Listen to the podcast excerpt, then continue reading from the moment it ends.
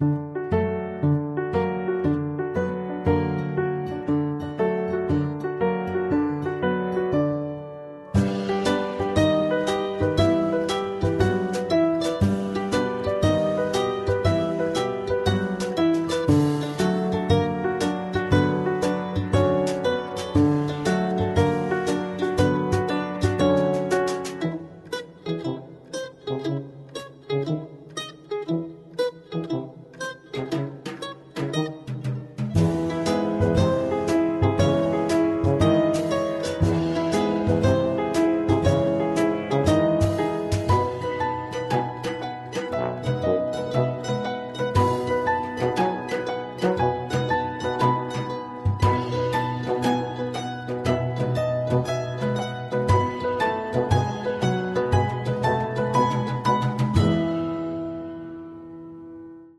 was fun. Welcome. It's a joy to have you all seven campuses. A few weeks ago, Laura surprised me with a day trip to New York City. Um, I always dreamed of hopping on a train, uh, going up to Carnegie Deli, eating a sandwich, and getting on a train and coming back home. And so, uh, sabbatical was an opportunity to do that. Um, took the train into Penn Station, got out. Uh, as I approached Times Square, uh, became like a Pavlovian dog, started salivating as we approached Carnegie Deli. I could taste it. Um, we got there, we posed outside for the obligatory Instagram, and then walked up to the door to discover a sign that said closed. Uh, not since Clark Griswold drove across the country to Wally World with his family has someone been so disappointed uh, for something to be closed. Moose Outside should have told you. Uh, honestly, that has nothing to do with my message tonight, but uh, thanks for letting me process. Um, so instead of eating at Carnegie Deli, uh, we hopped over to the Metropolitan Museum of Art I had read a book this summer by the former director Thomas Hoving, and Hoving had played a little game with his staff called the Curator's Game. The Curator's Game. Uh, the key to art curation is an eye for detail. Uh, so every week he would take uh, a small photograph of one of the pieces of art, and based on that visual cue, uh, the staff would have to guess what piece of art uh, it was from. Now, let's have a little bit of fun with this. Uh, throw up a picture of a window on the, on the screen, and uh, you may or may not recognize it, but you'll probably recognize the couple that is posing uh, in front of it. It is American Gothic by Grant Wood. Uh, if you got that, you're probably going to heaven. Um, that's impressive. Uh, so, so this weekend we begin a new series called The Moral of the Story. There are three dozen parables in the Gospels, depending on who's counting. Uh, now, most of them less than 250 words, but they are full of amazing truths. They're brilliant stories told by the Word, the Wordsmith, uh, Jesus himself. And, and I want you to think of them as word paintings. Uh, each of those parables is uh, intricately nuanced, kind of like any one of the masterpieces at uh, the Met. And so, over the next seven weeks, uh, we're going to play the curator's game uh, if you will. And if you have a Bible, you can turn over to Matthew chapter 7. We'll get there uh, in just a moment. Uh, let me just say, uh, it's good to be back. Um, I feel like uh, I should introduce myself to some of you if you're new to NCC this summer. Um, you were gracious enough after 19 years of uh, leading this church to say, why don't you take uh, three months off. And so uh, it was wonderful. I, I, hardly set my alarm clock, um, which was new. Uh, did a lot of reading, uh, had a few adventures. I'm sure I'll tell you about, about some of them. One of them, uh, Josiah and I, my youngest son, we uh, rafted the Colorado River five days. Uh, the lowest high temperature was 107 degrees. Uh, but the river's 47 degrees, so you can kind of cool off pretty quick. Uh, and then we got to the Grand Canyon. We hiked out uh, the Bright Angel Trail up to the South Rim. It was epic. And so uh, I want to say thank you to you uh, and thank you to our staff. We have an all star team. We did not skip a beat. Um, special thanks to our campus pastors. In fact, could we just give it up for all of our campus pastors? Um, you know, I, I, think I come back with, with a renewed uh, appreciation for a couple of things. One, um, man, it, it, takes a team to accomplish a dream. And so, from our kids' ministry to, to worship, discipleship, uh, administration, facilities, uh, media, production, uh, so grateful for our team and, and, for our volunteers. It takes hundreds of people to, to pull off every weekend at NCC. And so, um, a renewed appreciation for that. And I think a renewed appreciation, unless the Lord builds the house, they who labor, labor in vain. Amen. Um, so thank God for what He's doing. Uh, humble, grateful, thank you. It's good uh, to be back. Here we go Matthew chapter 7, verse 24. Everyone then who hears these words of mine will be like a wise man who built his house on a rock. Now, did you notice something there? I skipped something, didn't I? Miss something. I, I think sometimes we just kind of read right over uh, the most significant part here three little words uh, and does them. Everyone who hears these words of mine and does them will be like a wise man who built his house on the rock. And the rain fell, and the floods came, and the winds blew and beat on the house, but it did not fall because it had been founded on the rock. And everyone who hears these words of mine and does not do them will be like a foolish man who built his house on the sand. And the rain fell, and the floods came, and the winds blew and beat against that house, and it fell. And great was the fall of it.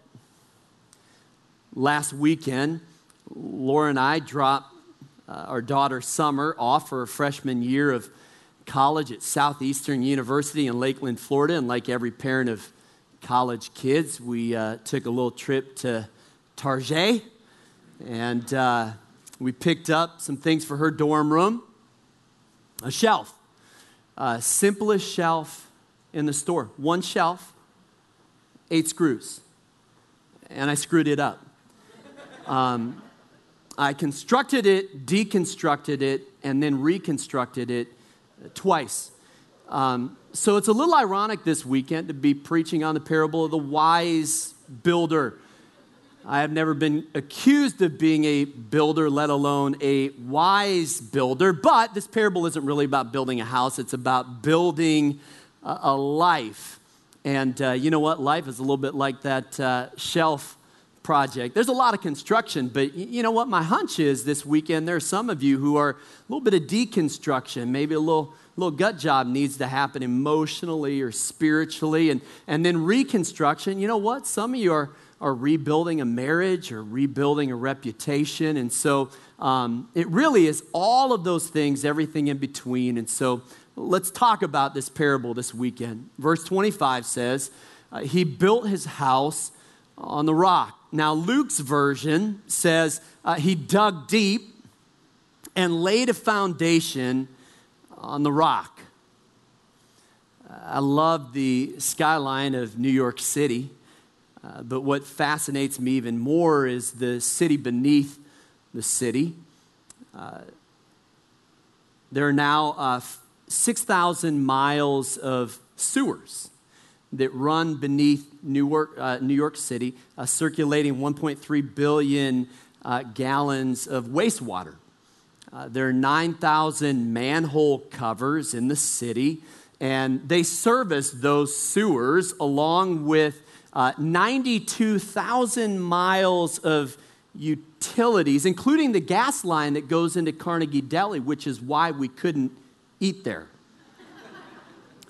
Now, there's 722 miles of subway tracks beneath the city, built about 100 years ago. Uh, if they were laid end to end, they would stretch from New York to Chicago. Now, when they first opened, it was quite the fascination for New Yorkers. In fact, uh, subway explorers would actually go in and, and walk down the tracks, and the trains were pretty slow moving, so they could uh, jump out of the way um, when they came, and they were called Dodgers, which is where the Brooklyn Dodgers uh, got their their name. And so there's the skyline of New York, and then there's the city beneath the city.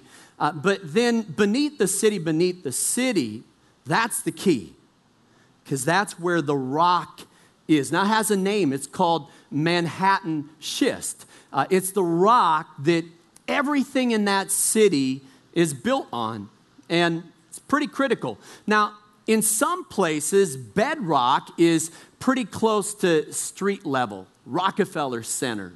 They got pretty lucky because uh, the Manhattan schist pretty close to the surface, but uh, the Woolworth building, which was the tallest building in the world until 1930, uh, they had to dig down 120 feet to hit bedrock. And once they did, they had to sink 69 concrete pillars into the ground. One way or another, uh, here's my point. Uh, the the above ground city is really just a mirror, if you will, of the subterranean topography. Uh, no matter what you're building, you got to find bedrock. Uh, now, we're in that process right now with the Blue Castle, believe it or not. Uh, we have geotechnical engineers who are using ground penetration radar uh, to help us figure out like what's beneath uh, the surface of the blue castle. We've got to do that work before we try building uh, anything on it. Now stick with me for one more minute. In 1865 uh, a civil engineer named egbert Viele was actually a civil servant too, served in Congress. Uh, he published a topographical map of the uh, island of Manhattan. And, and he superimposed the location of all the streams, all the waterways, uh, with a grid of the city streets. Um, now, engineers continue to uh, reference that 1865 map as the key to building. Uh, well, not everybody, because when Chase Manhattan Plaza was built, uh, the chief engineer did not look at Viele's map. Uh, if he had, he would have known that uh, in 1865 a stream ran uh, right over where they were digging, and uh, he discovered quicksand, making it very difficult to build. Here's my point if you don't build on bedrock, you're in big trouble. That's it. Um, the subterranean topography is the key to what happens above the surface of the ground, and I think that's true of our lives even more than it's true of a physical building. So the question is what's bedrock? Well, uh, I think it's at least three things, and that's what I want to talk about. I think it's core beliefs, I think it's core values, and I think it's core vision. Let, let me take them in order. Um, we have a statement of beliefs on our website at theaterchurch.com. I'd encourage you to check it out. And when you do, what you'll notice is that there is a little preamble. Uh, in the 16th century, there was a little bit of theological controversy happening in Germany, and there was a theologian with a wonderful name that I really enjoy saying, uh, Rupertus Meldenius, um, who helped bring unity to the church with one rallying cry. Now, this has stood the test of time because it's still good uh, 400 years later. Meldenius said, in the essentials, unity. In the non essentials, liberty. In all things, charity. Now, I, I know that theologically, where you draw the line between essential and non essential is pretty critical, but, but here was the point. Um, there are some theological controversies that really are not a litmus test when it comes to a relationship with Christ and your eternal destiny. Are they important? Absolutely. But they're non essential to salvation. And so um, we should have a little bit of liberty uh, in those areas. Now, when it comes to essentials, um, we better be on the same page. Um, but in all things, let's show love to one another. Let me tell you what I believe is essential, if you will, what is bedrock theology. The early church had a creed that was three words Jesus is Lord. That was it. Um, what we believe at National Community Church is that uh, Jesus lived a sinless life, fully God, fully man lived a sinless life, died a substitutionary death on the cross bearing our sin, and was raised again on the third day. That's essential. Uh, that is a litmus test, if you will. Uh, he is the way, the truth, and the life. There is no other name under heaven given unto men by which you must be saved.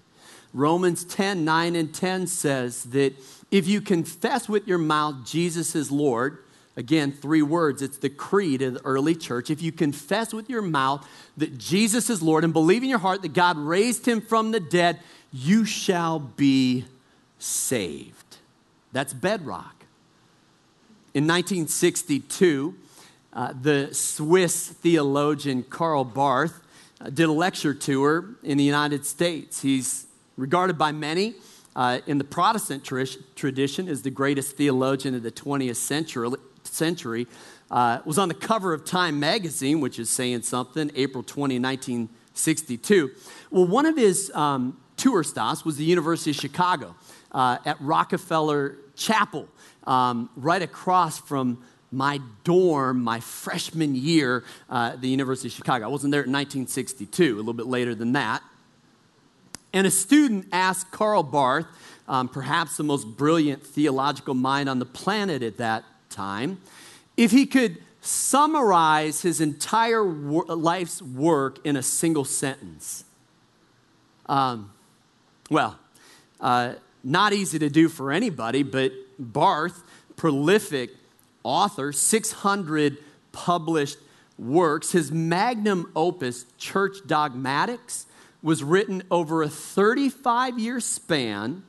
Uh, it's 13 volumes, 8,000 pages.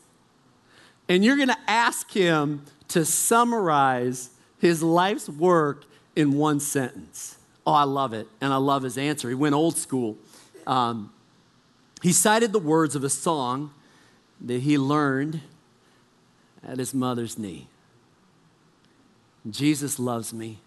This I know, for the Bible tells me so. That's pretty good. That's bedrock. When all else fails, you need to be able to fall back on something.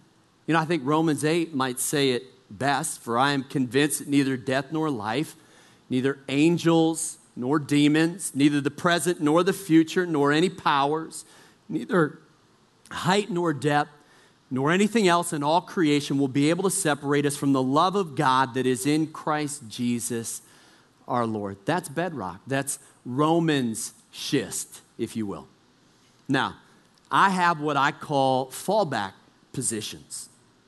When all else fails, uh, I fall back on these promises. Do you have some fallback uh, positions? Uh, here are a few of mine. Uh, Proverbs 16 9 in his heart, a man plans his course, but God orders his footsteps. You know what? Sometimes when I feel a little lost, a little disoriented, I need to remind myself that God's ordering my footsteps. He's setting me up. Philippians 1 6, He began a good work in you will carry it to completion. I believe that. Um, Ephesians 2:10, we're God's workmanship created in Christ Jesus to do good works prepared for us in advance. In Ephesians 3:20, he's able to do immeasurably more than all we can ask or imagine according to his power that's at work within us. Those are fallback. Those are bedrock promises for me. What, what are your core beliefs? Let me just say this. If you have not surrendered your life to the Lordship of Jesus Christ, that's where it starts. That's where this spiritual journey begins. That's how you build your life on the rock. Let me talk about core values. The message uh, paraphrases verse 24 this way uh, These words are not mere additions to your life, they are foundation words. I like that. They're foundation words, words to build your life on. Now, there's no question here that, uh, that Jesus is talking about the Word. Um, and Jeremiah 112 says that the Lord is watching over his word to perform it. And so, uh, more important than anything else is that you build your life on the word of God. Uh, that's the foundation for us as believers. But let me ask the question do you have some foundation words? Uh, I think um, our family has four foundation words, four values that uh, we sure would love for us to define us as a family. Um, let me tell you what they are uh, humility, generosity, gratitude, and courage. Uh, many years ago, went through a process of trying to discern uh, who are we? What are we about? What's our bedrock? What are our core values as a family? Now, uh, I promise you, we are works in progress. Um, but, but humility, listen, if you stay humble and you stay hungry, there's nothing that God cannot do in you or through you. I believe that. That word humility, man, we're striving after it. Uh, generosity, you know what? Joy is found on the giving side of life. And, and good news, you can't outgive God. Um, generosity is a foundation word uh, for our family. Um, gratitude. Uh, man, my goal this year was a thousand gratitudes, um, inspired by a wonderful book, 1,000 Gifts by Ann Voskamp. I'm on 561, um, so I, I'm a little more than halfway, got to catch up some, but almost every day, what I try to do is find something that I'm grateful for. Gratitude is a core value, it's a foundation word for me, and then, and then courage. And you know what? I need, I need a little bit more work in this area. Um, if you said, what, what did the Lord show you uh, over sabbatical? Um, well, there, there were a few things, um, but I think one of them uh, was this wonderful moment with Mary and Martha. And you remember Martha's so busy making preparations, uh, you know, a little, little uh, nervous and scattered and, and, uh, and Jesus says something interesting to her, and I like the King James Version. He says, Thou art careful. And uh, one of my moments on sabbatical is I felt like the Lord said, Thou art careful. You know what? There, there was a day where courage for me was kind of facing the fear of failure. And, uh, and not that I don't still experience that, but I think um, that when you experience a measure of success in something, that if you aren't careful, uh, you can begin to play it safe and you kind of rest on what has already happened instead of, instead of continuing to take risks and stepping out in faith. And, and I felt like the Lord exhorted me. And so uh, pray for me that uh, I'll have a little bit more courage. If you don't have foundation words, do some excavation. Um, year ago, I did a life plan. Uh, that was wonderful. Helped me identify core values, core convictions. Um, but you don't need to do a life plan. You know what? A, a, little bit of reading, a little bit of praying, maybe a little bit of retreating, it will go a long way in helping you discover those foundation words. Finally, let me talk about core vision. But let me talk about it as a church. Uh, we have some core values. Uh, everything is an experiment. love people when they least expect it and least deserve it, pray like it depends on God, work like it depends on you. Um, we have some core convictions. The church ought to be the most creative place on the planet. Uh, church belongs in the middle of the marketplace. Um, uh, that God will bless us in proportion to how we give to missions and how we care for the poor uh, in our city. Those are bedrock convictions for us. But we also have a core vision. Uh, we have a 2020 vision, and that is uh, to have 20 expressions as a church um, by the year 2020. Now, some of those are campuses. We have seven campuses uh, currently. Um, it might be a cafe, a place where the church and community can cross paths, like Ebenezer's on Capitol Hill or Prachtwerk uh, in Berlin, Germany. Uh, some, some good news. Uh, construction, uh, fences are up around uh, the Dream Center. We are ready to go. Um, yeah, here we go. Um, uh, that Dream Center uh, is an expression of National Community Church. Well, this weekend, uh, I want to make a pretty significant announcement. If you're a little bit surprised, hey, so was I. Uh, I got back and uh, first day found out that we're launching an eighth campus. I wasn't, it wasn't a total, total surprise. Um, but uh, I'm so excited. Listen, you know, you know what? This is bedrock for us. You know, Jesus said, um, "Upon this rock I will build my church, and the gates of hell will not prevail against it." Um, the church is called to play offense, and one of the ways that we do that is we continue to launch new campuses and new communities where we can reach more people with the good news of the gospel. And so. Uh, Maybe, maybe a little drum roll. Can we do that? A little drum roll? I don't know if you can do it with your tongue or with your, at all seven campuses. Come on. Come on. I want to hear it. Um, we're going to launch our eighth campus in North DC at the Echostage. Uh, it, is, um, it is one of the largest music venues in the city, a little bit larger than 930 Club, where we sometimes meet. And uh, I think we've got some pictures. Can we do a little show and tell? Um, We've got some pictures, uh, I think. And uh, there it is. Um, I think that's one of their concerts. Kind of looks like a worship night, though, a little bit uh, prophetic there. Um, and uh, listen, the, the, location, maybe we can pull up a map or another picture, but uh, um, he, here's the deal um, two things about the location because um, I don't want anybody to be, be surprised. Listen, I'm going to tell you right now, I mean, there's a marijuana dispenser right across the street um, and a gentleman's club right next to it.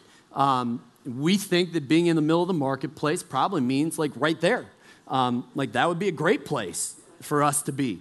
Um, so uh, don't let that scare anybody away. Um, and, uh, and it is so strategically located right off of Route 50, New York, and Bladensburg. And, and so you've got Brookland, um, you've got Fort Lincoln, you've got even Cheverly. I mean, a nice little drive coming in, Route 50, and then, of course, Capitol Hill.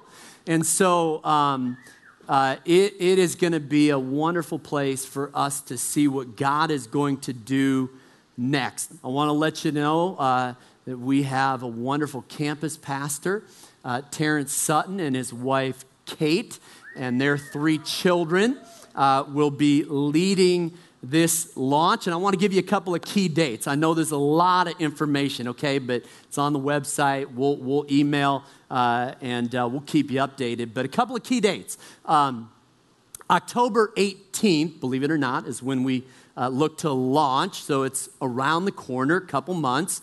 Um, we have information meetings uh, August 30 uh, and September 13th.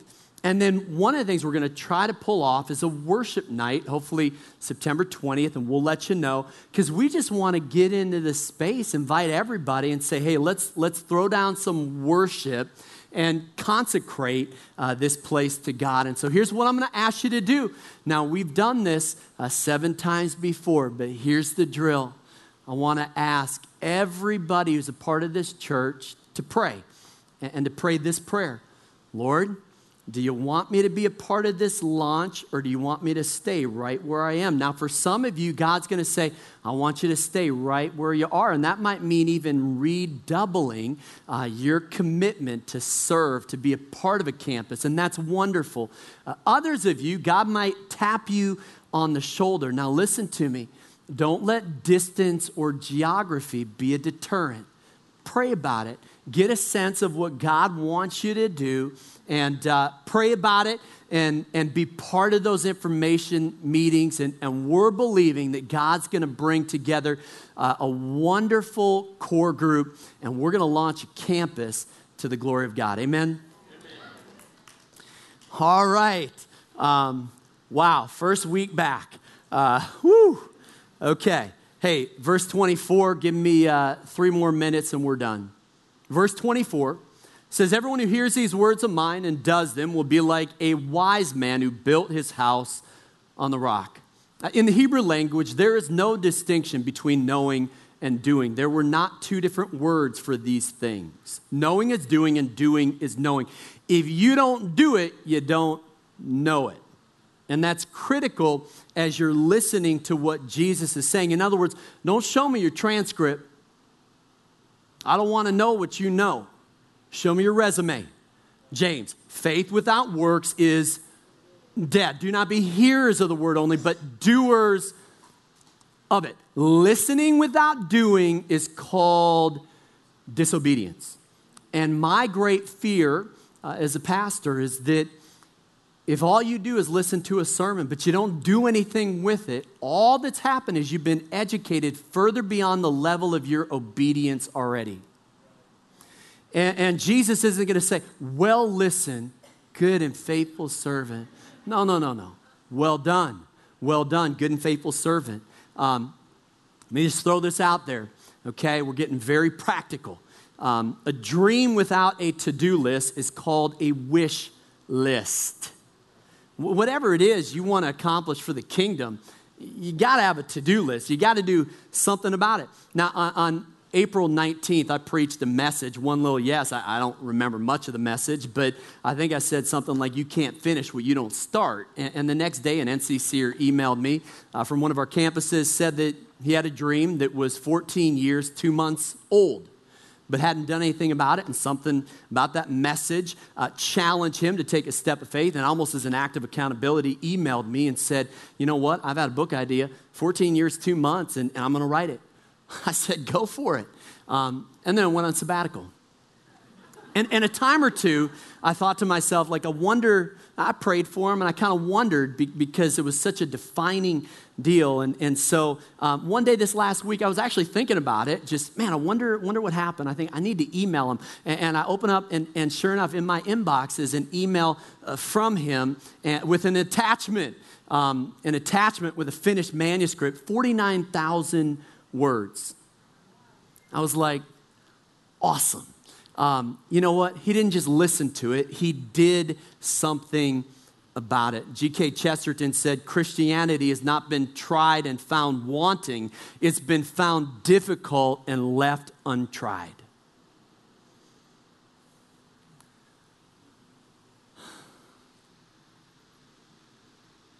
Quick challenge. Thomas Shepard, who actually uh, helped found Harvard College in 1636. Uh, had a little catchphrase. I read his biography this summer. I loved it. It's old English, but it's good. He said, Make a new experiment. Make a new experiment. Here's what he said He said, um, Make a new experiment with secret prayer. Then come forth from your secret prayer and make immediate experiment on more love and more patience and more consideration for other men. He, here was the, the backdrop. He said, Why do people experiment in the sciences, but they don't experiment with Scripture? He, here's kind of my last point, almost done.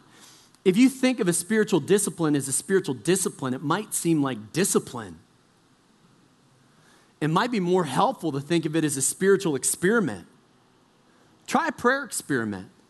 Listen, pray for a person or pray for a situation for a week or a month or 40 days and, and see what God does. Try a fasting experiment. Try a reading experiment. Maybe during this series, Luke's gospel has more parables than, than the others. Maybe read through Luke's gospel, and when you come to one of those verses, one of those stories, turn it into uh, an experiment. Maybe it's a tithing experiment. Try it for six months and, and see what God does.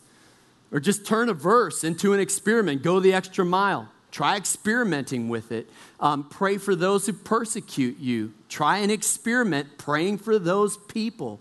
Um, pretty simple. Make a new experiment and let's see what God does. Let's pray. Father, help us to not just be hearers of the word, but doers of it. In Jesus' name, amen.